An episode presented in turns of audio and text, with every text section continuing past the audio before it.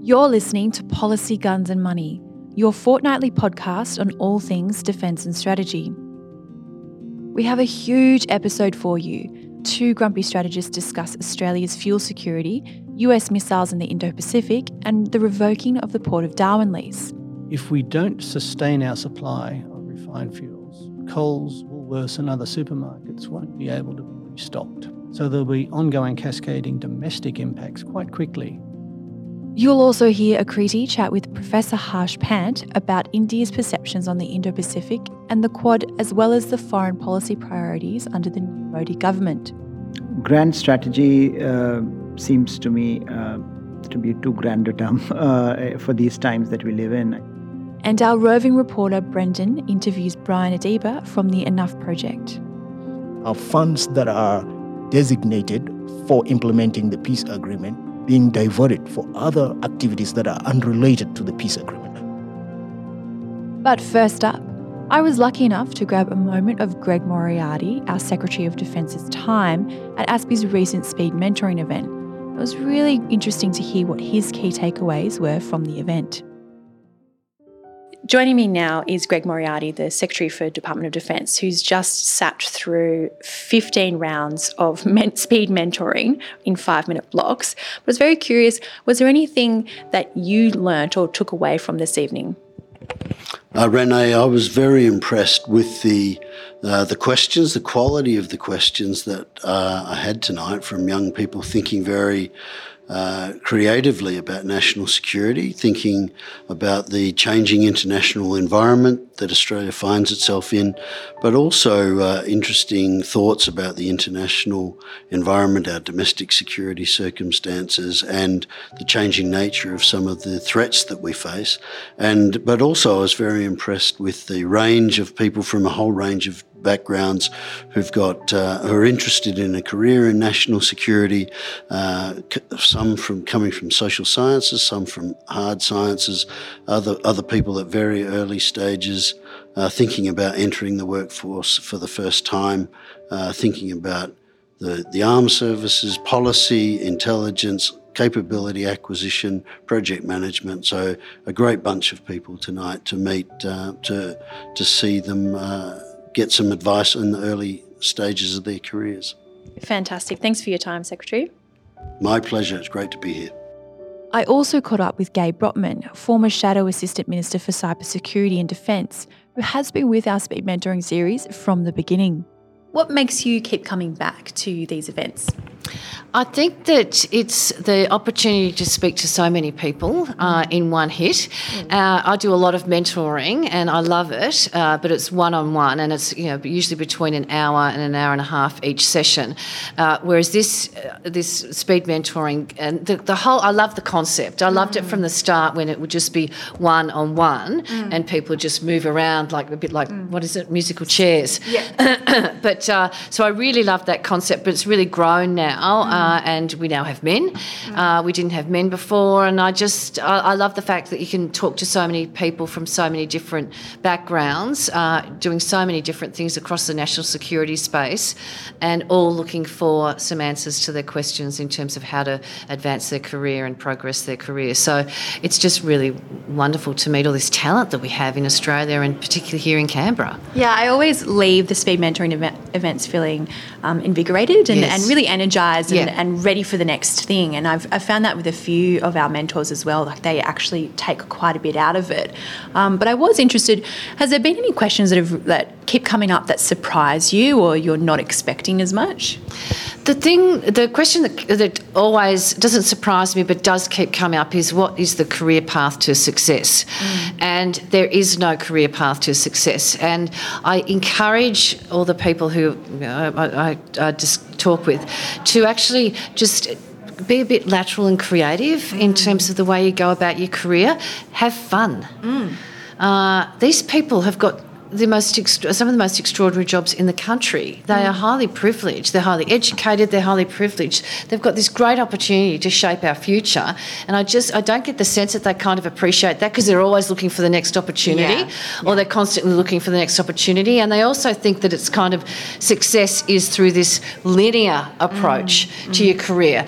And anyone you talk to, I've been on many panels on people talking about their with people talking about the uh, careers, and they all we've all zigzagged our way around. Sometimes we've gone backwards, sometimes we've gone down another path, but we haven't. There has been no linear path from mm. sort of APS six to uh, EL1 yeah. in, and, and then EL2. Uh, I, I, do say to people that I mentor personally, don't get fixated on having a particular position at a particular age uh, mm. in a particular branch. Mm. Know, the world is your oyster. There's so much across the public service to do in national security, mm. and it's become even more so since I was you know, since I was a public servant. So you know, take advantage of it. Have fun. Mm.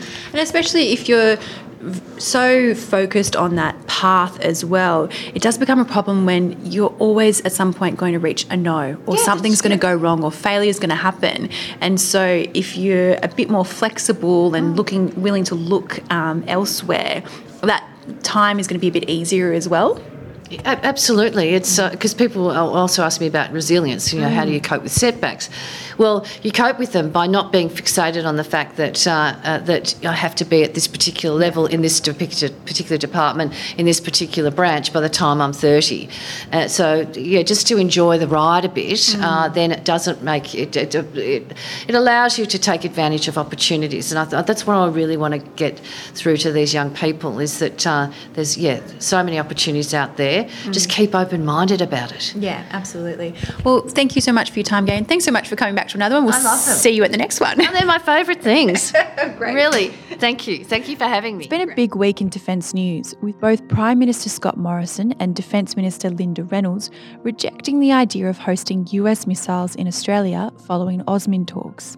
Other big news out of AUSMIN is that the government is trying to access US petroleum reserves as Australia only has around 21 days of diesel fuel.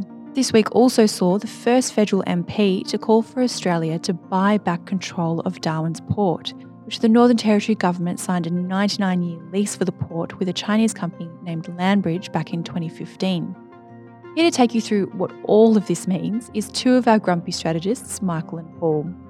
So, Paul, from a risk and resilience point of view, what do you make of Angus Taylor's um, moves to ensure fuel security by changing the rules of accounting with the International Energy Agency and saying we'll access, Australia will access the US Strategic Energy Reserve. Well, that's really going to do very little, Michael, and think in terms of the non compliance situation Australia now faces with respect to that agreement of at least 90 days of fuel reserves, oil, crude oil, and others in the country. And in fact, it's only one part of, a, of an ongoing double headed program, or problem, I should say, where Australia has that non compliance situation, but it also is at the end of very long supply chains in terms of refined fuel. You're being very polite. By non compliance, you mean Australia doesn't have 90 days of energy reserves. In fact, we're way below. Don't we have somewhere between 28 and 25 days petroleum and even less diesel stocks? And even less in terms of aviation fuel. So, yes, I'm being conservative, but we are probably at the close edge of a precipice in terms of being uh, at, uh, at risk of global geopolitical stresses. Now, this situation has been around for some time. It's been about eight years since the last energy assessment. So, the governments have known about this problem. What does Minister Taylor propose to do? Well, the proposals currently, and I think it's a moving feast to some degree, is to dip into the American Strategic Reserve of Oil, part of a massive ticket arrangement, uh, similar to what we have currently with the Netherlands and other economies near to Australia, to uh, have an option to purchase or access some of those strategic reserves in those economies. So the problem still exists is that America is a long way away from Australia. Uh, it still has to get the oil on a ship get it to Australia so Australia could do something with it. But once we get the crude oil here, what do we do? We don't necessarily have the ability to refine it into usable fuels because most of our refineries have shut down or at least moved away from deep capacities to refine operational fuel, as in uh, petroleum products, diesel, etc. And we have a very reduced refining capacity in the country.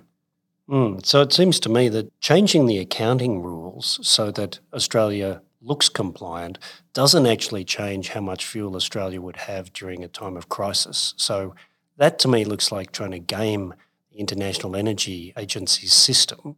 And then accessing the US reserve is not a solution either because you're saying, well, will they have the right kinds of refined uh, petroleum products that we need? Mm.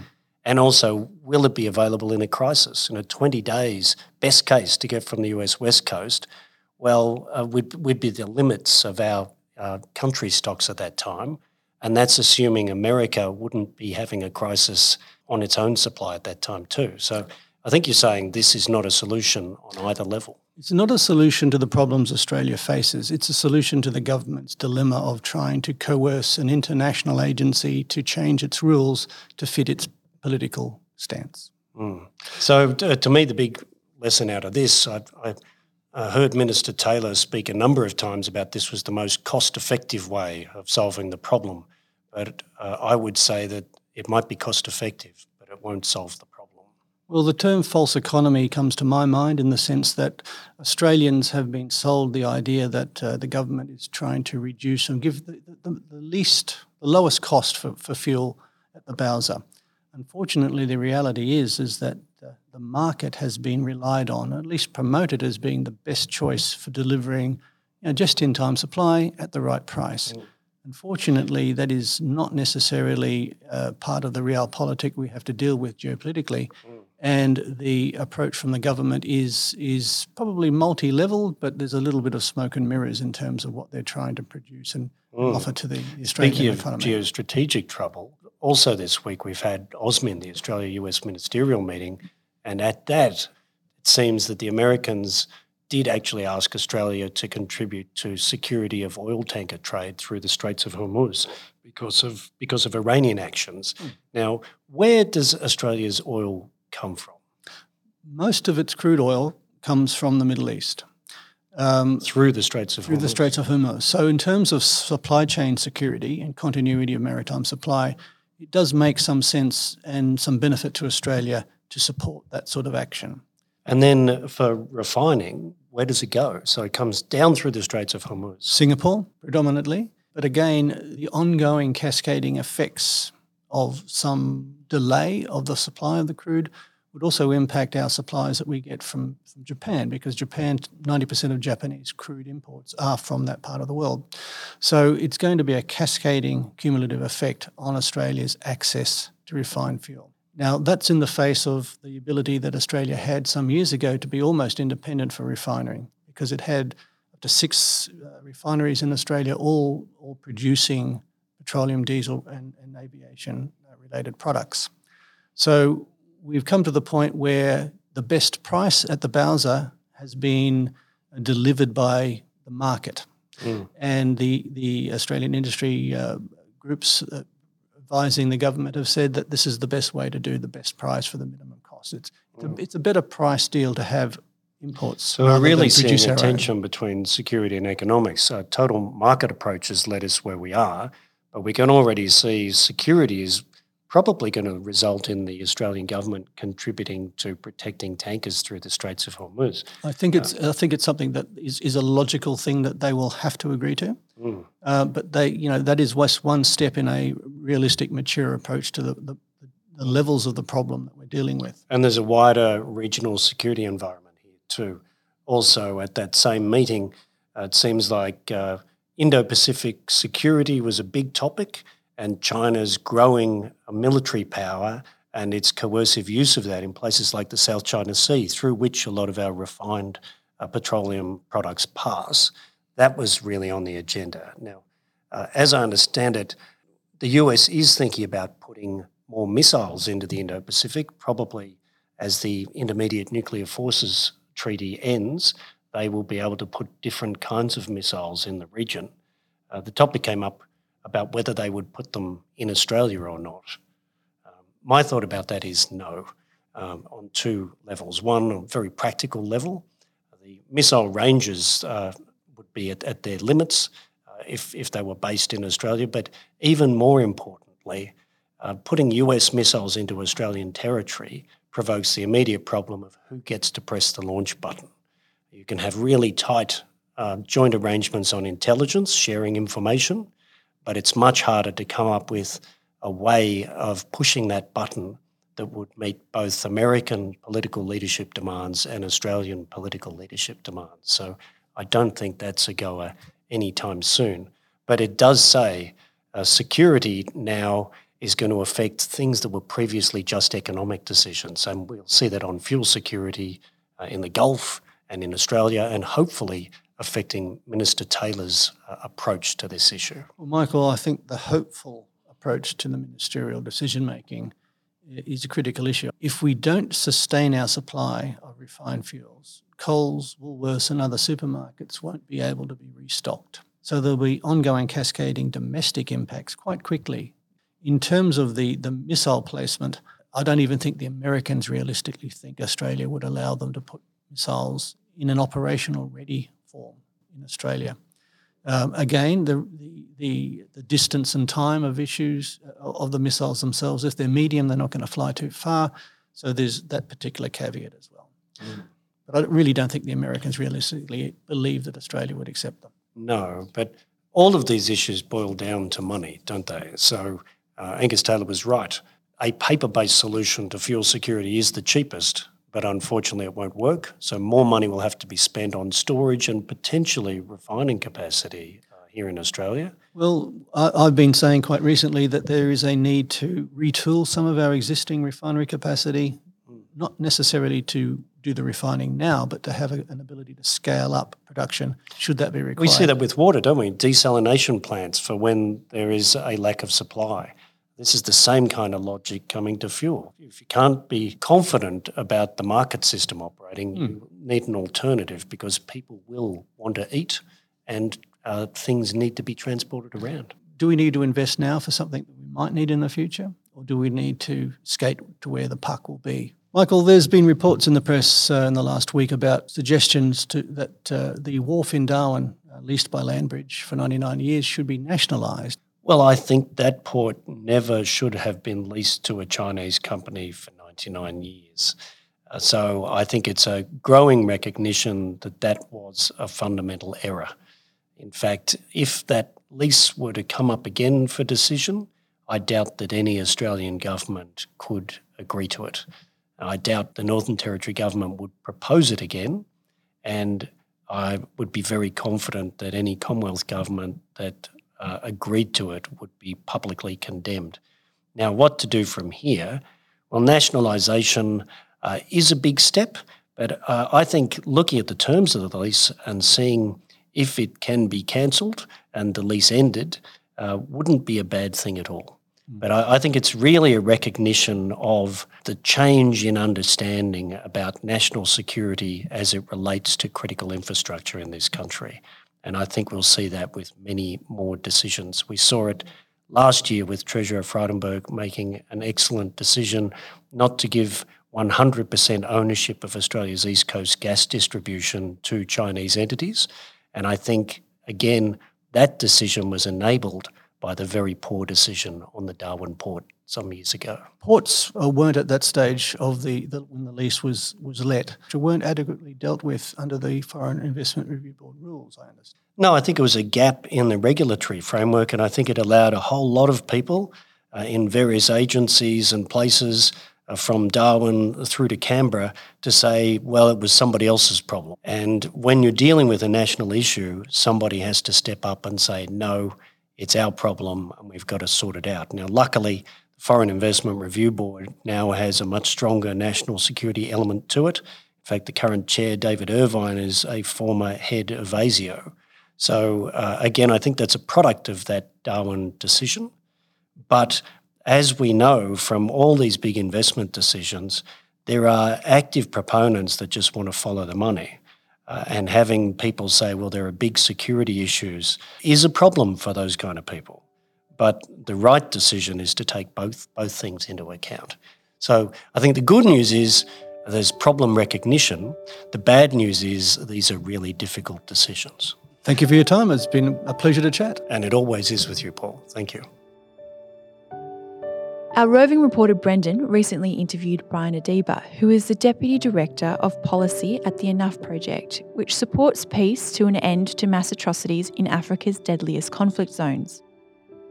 Well, Brian, can you just explain to us about the Enough Project, where it came from and what it's setting out to achieve, and what its relevance is to South Sudan? Well, the Enough Project is um, an organization uh, that works to prevent genocide and mass atrocities across the world. And we do that by focusing on uh, the nexus of corruption uh, and, and, and conflict in, uh, in countries in Eastern and Central Africa. What we're trying to advocate is that uh, there are vulnerabilities that uh, the leaders in these countries that we focus on in East and Central Africa, these vulnerabilities can be target can be used uh, to create impactful policy to prevent war and mass atrocities. And now you've worked with some former or current US Treasury officials, haven't you? What have you learned from them and what's their role? What we have learned is how uh, to get an understanding of uh, what's in the uh, policy toolkit, uh, what policies are there that can be utilized within the US system um, to go after uh, egregious uh, human rights abuses, people who abuse human rights in, in these countries that we work on.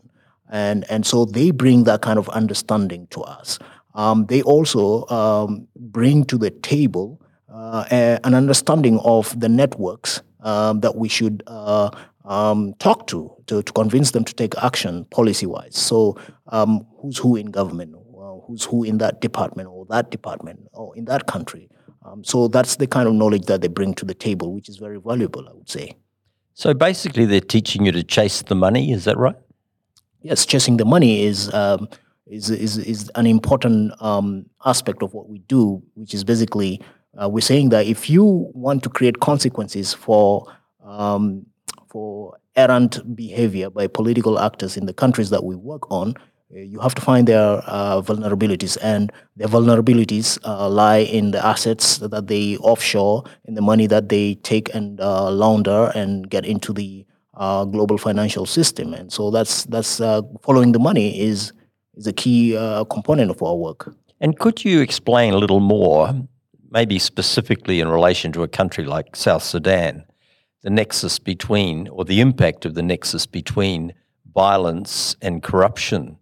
with oil revenue and that sort of thing, and and what's actually finding its way out of the country in hidden bank accounts, and what's fi- what's left to find its way to the people. So in South Sudan, um, you have a country where all systems of accountability have been stymied by uh, those that are in government. And therefore, the access to resources is uh, an important uh, component of what they do and others others in the political system too want access to those resources. Now, remember that because there are no systems of accountability, it's a free for all um, run.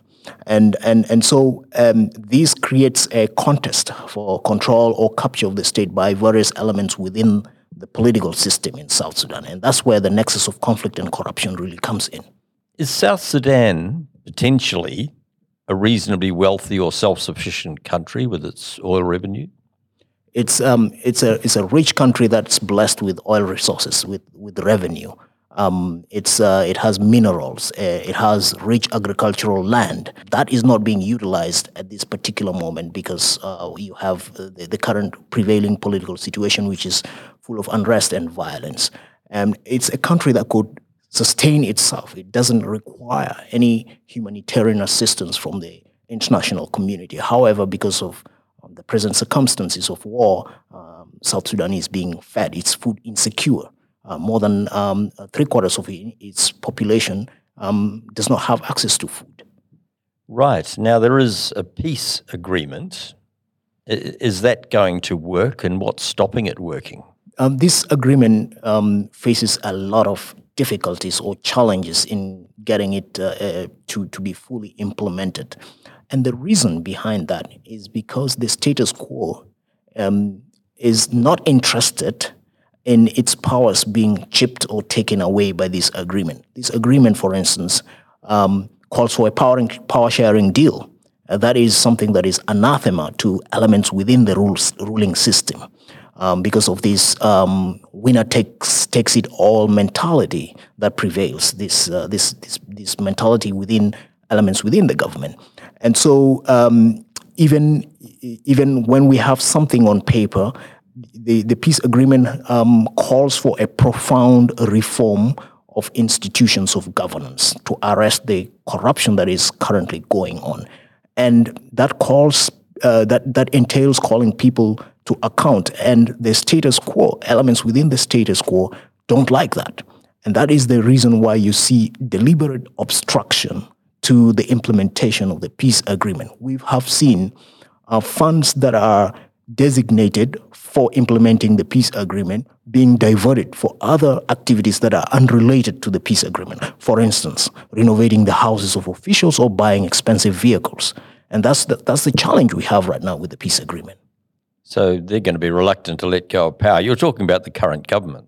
That's correct. As the status quo. Yes. Yeah. Now, in terms of chasing the money trail, have you found, has any of this money found its way to Australia? In one particular instant, uh, we were able to uncover assets that have been laundered here in terms of property and expensive vehicles. And Australian officials have been notified of that and they've taken action. And currently, um, this situation involves the, the seizing or litigation involving a house that's worth a million dollars owned by a South Sudanese general um, whose salary um, is lower uh, and could not be expected to purchase a house that's $1 million in Australia. Right. Do you know who in Australia is, is dealing with that? Which agency or department? The Australian Federal Police was in charge of that, I think. Right. And is that a, an ongoing investigation? I think the case is still before the courts. Um, however, yes, it is. It, it's not. Uh, it's it's it's you know litigation is ongoing. It's, something that we've unearthed and pointed out as uh, an act uh, that merits introspection by Australian authorities. Now, do you see the peace process actually bringing peace, or is there too much vested interest against that happening? My own evaluation as a South Sudan analyst is that uh, the peace agreement falls far short of uh, bringing a comprehensive peace to the country. One, um, it retains the status quo. It's the same actors within uh, the armed opposition and within the government. And these people uh, have a history of antagonism. That's one. Two, the peace agreement calls for undoing um, the corruption that is currently ongoing, and that is not something that is palatable to these actors. And and so my own quarrel with the peace agreement is that it reinstates the same leadership that we have, both within the armed opposition and in, the government. And these people have a history of not working together, and it's uh, inconceivable to expect that they will change their thinking in this current moment and the evidence is is is very uh, open to us right now uh, by the fact that the implementation of the agreement is dragging. Are sanctions likely to to have an impact? Um, I believe sanctions uh, can have an impact, but uh, the international community has to rethink the way it imposes sanctions on ind- individuals. Previously, you had UN uh, sanctions that are very ineffective because they target uh, mid-level commanders um, that have uh, no command and control responsibilities. Um, the sanctions are intermittent, far and between. They target individuals who have no connections to the global financial system. There is no follow up, no implementation mechanism to, to ensure that the sanctions are followed. And so uh, sanctions have been sort of like a laughing stock among uh, the South Sudanese political actors who've been sanctioned. We've seen them moving around the region. Arms embargoes don't also work. The international community needs to rethink how it imposes sanctions. What we at the Enough Project are proposing is what we call network sanctions. By network sanctions, what we're saying is that you target individuals, um, entities that are associated with them, uh, people or individuals, relatives, friends, and foreigners who facilitate uh, the transaction of, of these individuals, the transport of money from one country to another, the purchase of property in uh, neighboring countries. What we've seen, for instance, in the Australian case, property bought in the name of relatives. So that's that's a problem, and and so the international community must target that. So impose network san- sanctions on a whole range of people and actors. Network sanctions need to be complemented by strong anti-money laundering measures as well. And, and when these are enacted, there needs to be high-level political engagement uh, to ensure that uh, the maximum impact of, of sanctions is, um, is attained. For instance, when we talk of sanctions too, we need to understand what, why, what we impose sanctions for. What's the end game? So there needs to be an end game spelled out. There needs to be a time frame, a mechanism for, for ensuring that um, maximum dividends are attained. For instance, if someone wants to get off the sanctions list, what should they do? I mean, so those who impose sanctions must have an answer for that uh, with regard to South Sudan, sanctions should be targeted in a way to realize systemic change. It's not just about uh, making sure that the peace deal is, uh, is signed or adhered to. It should be about systemic change because if you don't have systemic change in, uh, in, the, in, in South Sudan, you're going to have a conflict in a, in a, in a few years' time. And just to finish off, uh, can you tell us a little about the role of China and Russia in South Sudan? China is invested massively in the oil sector. It has a significant business footprint uh, in many sectors uh, within the country. Um, China's involvement, though, has been sort of uh, tacitly aloof. It's not too involved in what's happening politically with any of the actors. It's, it stays aloof. Um, at the Security Council, it's always voting on the side of the Sudanese, South Sudanese government. Compared to Russia, Russia is a relative newcomer to the South Sudan pol- uh, political and economic scene. It's bought about two oil concessions recently. Um, no work has started on those concessions, but what that means is that Russian involvement is going to get bigger as time goes by. And uh, there are anecdotal reports that are not proven that Russia is involved in shoring up the security system in South Sudan, but there still these are still allegations that uh, merit uh, more introspection. But what that indicates in general is that um, it is increasing its um, presence in South Sudan. And look, if the peace process collapses, do we see a return to violence? Absolutely. When the peace agreement collapses, the chances uh, for violence are elevated significantly.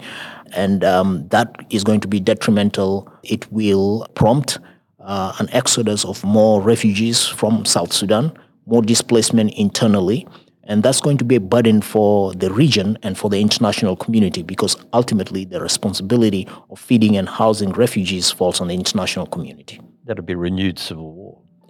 Yes, and renewed civil war, of course, is another headache uh, that will require the participation and involvement of uh, regional actors and the international community to resolve it. Thanks very much. Thank you. Finally, Akriti spoke with Professor Harsh Pant, Professor Pant holds a joint appointment with the Department of Defence Studies and King's India Institute as Professor of International Relations. Professor Pant, what, according to you, are the top five foreign policy challenges for the Narendra Modi government in his second term? And does India have a grand strategy? Well, I, th- I think grand strategy uh, seems to me uh, to be too grand a term uh, for these times that we live in. I think we are living, we are passing through a phase which is quite turbulent and um, where greater flexibility perhaps is needed. My sense is that India has parts of its strategy in, uh, in place, but it is not articulated. So you don't, um, I think you can deduce from what India has been trying to do over the last decade, for example mm. some of the key themes uh, for Indian foreign and security policy, but you would not get a paper, you would not get an, a clear uh, articulation of it. Uh, you would get it being articulated by various Indian leaders uh, at multiple fora, but you would not get it in one place. Mm. So I think in that sense, there's no uh, articulated grand strategy as far as India is concerned. Right. But I think the elements of that are in place. But uh, and I think this is related to your first hmm. question, mm. part of uh, this question, which is what can perhaps uh, five or four or five things that Indian, yeah. Indian foreign policy priorities would look like. I mean, I would put it as, as the biggest foreign policy priority would be internal transformation for India uh, remains uh, India's foremost priority. Uh, that unless India is able to transform itself internally, domestically, you know, in almost all spheres, mm. politically, uh, economically, mm institutionally, uh, I think uh, all its foreign policy ambitions would fall by the wayside. And I think, in that sense, Mr. Modi has done a good job of linking India's foreign policy more clearly sure. than his predecessors with the domestic transformation that is needed. So that is, I think, number one, which may not seem like a foreign policy priority in, in technical sense of the term, but it is mm-hmm. in fundamental ways because you need your foreign policy to serve your domestic interests. But I think um, the other elements of that would be, uh, of course, managing China's rise. Sure. Uh, China is shaping the global order in ways that we had not imagined a few years back. And so, how do you manage this powerful entity that is shaping various aspects of your engagement with the world?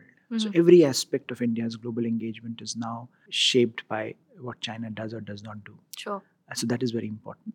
Third would be uh, India's neighborhood mm. and how do you uh, make sure and make a case for India's leadership uh, in a period where many other powers are involved in India's neighborhood, where India's um, neighborhood is also trying to engage with other parts of the world more substantively on economics, trade, security, infrastructure, connectivity, etc. Mm-hmm. Uh, and I think uh, for India, therefore, to find its own place and voice in that uh, architecture is very important. The fourth element, which may seem far flung, mm.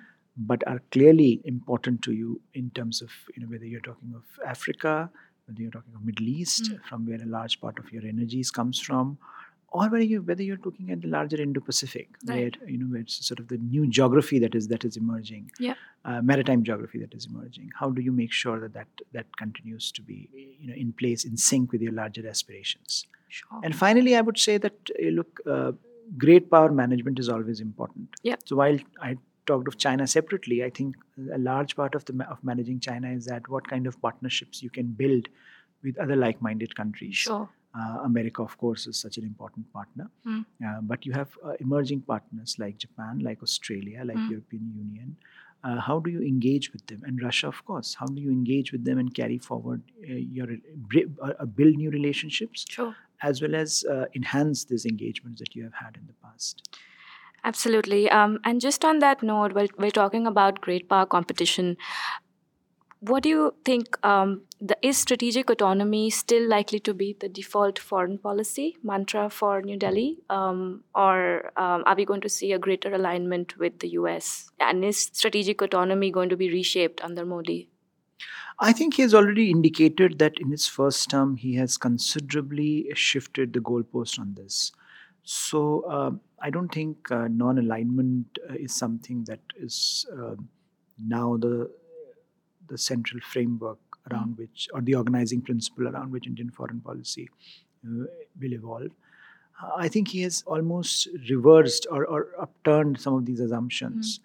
Uh, so the argument that you know India should not be aligned is now being sh- re- reconfigured as that India needs mm. issue-based alignments. That India will partner with countries, uh, with all the countries that it feels are important on specific issue areas, mm-hmm.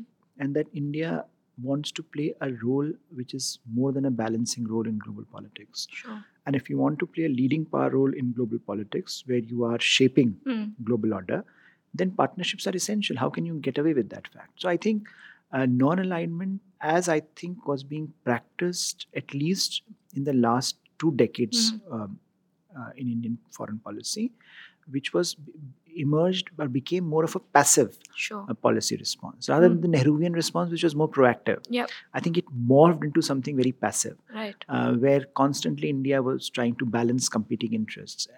I think now with, with Modi, it is more about how do you uh, become a more proactive member of the global order mm. and how do you shape that global order to your advantage that seems to me that it, this this would require important uh, relationships, important partnerships, mm.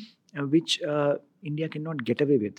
Uh, so clearly, on the one hand, you have partnerships with countries like Japan, Australia, America, Europe, which look at the world through relatively similar mm. strategic prism. Mm but you also have partnerships with you know interestingly with, with china and russia mm. which have which in the age of mr trump yeah. look at the world on the economic side through similar prisms so you right. have uh, you know chinese and indians talking about how the global economic order yeah. from which they have benefited right. is coming under strain mm. is coming under stress and how can you shape that yeah. how, how can you work coordinate your responses to manage that transition Professor Pant, you mentioned the Indo Pacific. In broad policy terms, what does India's embrace of the Indo Pacific construct look like? We know about the new um, Indo Pacific wing that has been created within the, within the Ministry of External Affairs. What sort of policy changes or uh, shifts could we expect? I think Mr. Modi's speech at Shangri La last year was one of the most um, clearest articulations, mm. I think, of India's sense of what it what it means when it says the word Indo-Pacific. Yep. Uh, it is very expansive mm. in terms of geography. Uh, it, it is uh, slightly different from the Australian or the American conception of the maritime space. Uh, it is uh, also, and and like but like Australians, it also puts Southeast Asia at the core of, mm. of its Indo-Pacific uh, yep. outreach.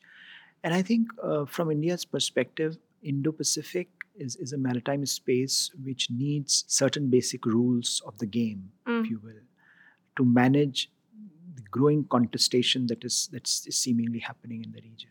So uh, my sense is that India would like partnerships with like-minded countries in the region to shape a favorable balance of power right. in its favor. Yeah. And that means that uh, you know inevitably you have America, France, Australia, Japan, mm. and Southeast Asia being mm. very, very critical to India's uh, regional engagement. But I also think that it, it means that India is now willing to think of a larger footprint mm. in the larger Indo Pacific domain. Traditionally, Indian foreign policy has looked at the South Asia and Indian Ocean region its, as its periphery. Mm. I think there is an ambition now to expand that definition mm. And one of the most clearest articulation, perhaps, is this uh, focus on BIMSTEC, the Bay of Bengal community, uh, which India is now focusing on, which allows India to reimagine its strategic geography by incorporating countries like Myanmar and Thailand into mm. its into its immediate periphery, and which which in a sense links India seamlessly into East and Southeast Asia. Right. So once you do that, I think you are also uh, looking at your engagement with that part of the world through a different lens. Mm. And there has been also a, a, lot of demand from, from some of the smaller countries in the region yep. For India to play a larger role. Sure. Some of it India has uh, been able to deliver, but on most of them, India has found that its capacities don't allow it to do mm. that. So I think by partnering with other countries, especially countries who have greater uh, regional expertise, who mm. uh, who have greater institutional capability, like Japan, Australia, America, it can do certain things, uh, you know, in terms of security and economics and trade and infrastructure, yeah. Uh, which perhaps on its own it won't be able to do. Yeah. So I think what we are looking at is these is this web of relationships yep. uh, that can manifest uh, themselves very differently. You know, some can be bilateral, trilateral, quadrilateral. yeah uh, which will allow, I think, India to have a greater presence in yeah. the Indo-Pacific and therefore bring bring the larger Pacific closer to the Indian Ocean. And of course, India sits at the very core of the Indo-Pacific architect. Um, I'm glad you mentioned quadri- quadrilateral, and as you can guess, I'm sitting in Canberra. My next question has to be: What prospects do you see for the Quad? I know uh, countries want to keep it fairly low key and unremarkable, but uh, from an Indian perspective, do you do you sense a shift? Um, in attitudes, perhaps, when it comes to the Quad? Yes. The story of Quad is very interesting, as you know. Mm. 2007, it almost died. Mm. 2017, it was resurrected. Now, that, that itself tells you that you cannot wish away the structural realities for long. Yep. Howsoever um, uh, difficult or, or uh, you know, um, problematic some people in Australia and some even in New Delhi would have found the idea of Quad in 2007. Yeah uh, by 2017 it almost became impossible to get away from it yeah that there's the idea that you need certain kind of an institutional architecture some kind of a platform in the region where mm like-minded countries can come together and discuss the regional environment is something that is now taken as a given in 2017 in 2007 it was all about oh my god this is going to uh, how this is going to impact the chinese. They are going to go all, all out and they are going to criticize us and, and so what do we do? Now it is it is more normalized. Sure. it's a new normal as they mm. say and and i think the idea of uh, of quadrilateral is interesting precisely because it shows that the underlying trends in the region are pushing indo-pacific regional powers in a direction that none of them visualized even a decade back. Right. So you are now looking at at a region where there is a more realistic appraisal of what individually these countries can do to maintain stability in the region. And I think there is a recognition that individually it's very difficult. Mm. Individually, it's almost impossible, even for the Americans, mm. to manage a region which is passing through a phase of power transition. Yeah.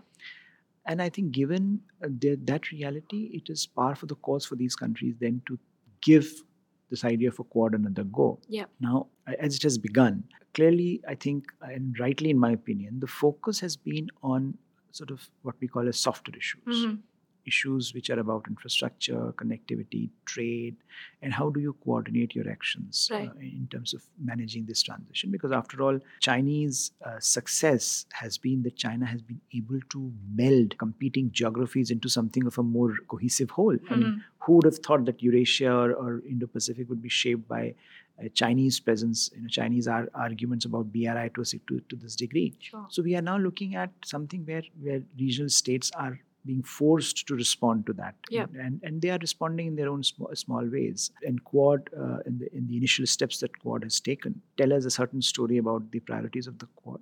Also, I think it is sensible because if we become too aggressive mm. with hmm. the Quad, then it also generates a sense of unease yes. uh, in some of the smaller states, especially mm. in Southeast Asia, right. which do not want to be pulled into this choice of making decisions. That you don't, yeah. you know, you you have America as an important partner, you have China as an important partner, but if you start looking at it more um, competitively, mm. then you force them into making these choices which they which they don't want. And I think yeah. both for Australia and India and for other countries as well, Southeast Asia is critical in how the region's balance of power would emerge. So I think by focusing more on connectivity, trade, uh, and economic aspects mm. of this hmm. engagement, we are possibly going to shape the regional environment much more effectively. Right. I could sit here all day. It was fantastic talking to you, Professor Pant. Thank you for your time. Thank you. Thank, Thank you, Akriti. That's all for this episode. Don't forget to leave us a review on iTunes as any feedback helps us out. You can also tweet us at ASPI underscore org. And if you really like this episode, then tell another defence and strategy wonk about it. We'll be back in two weeks.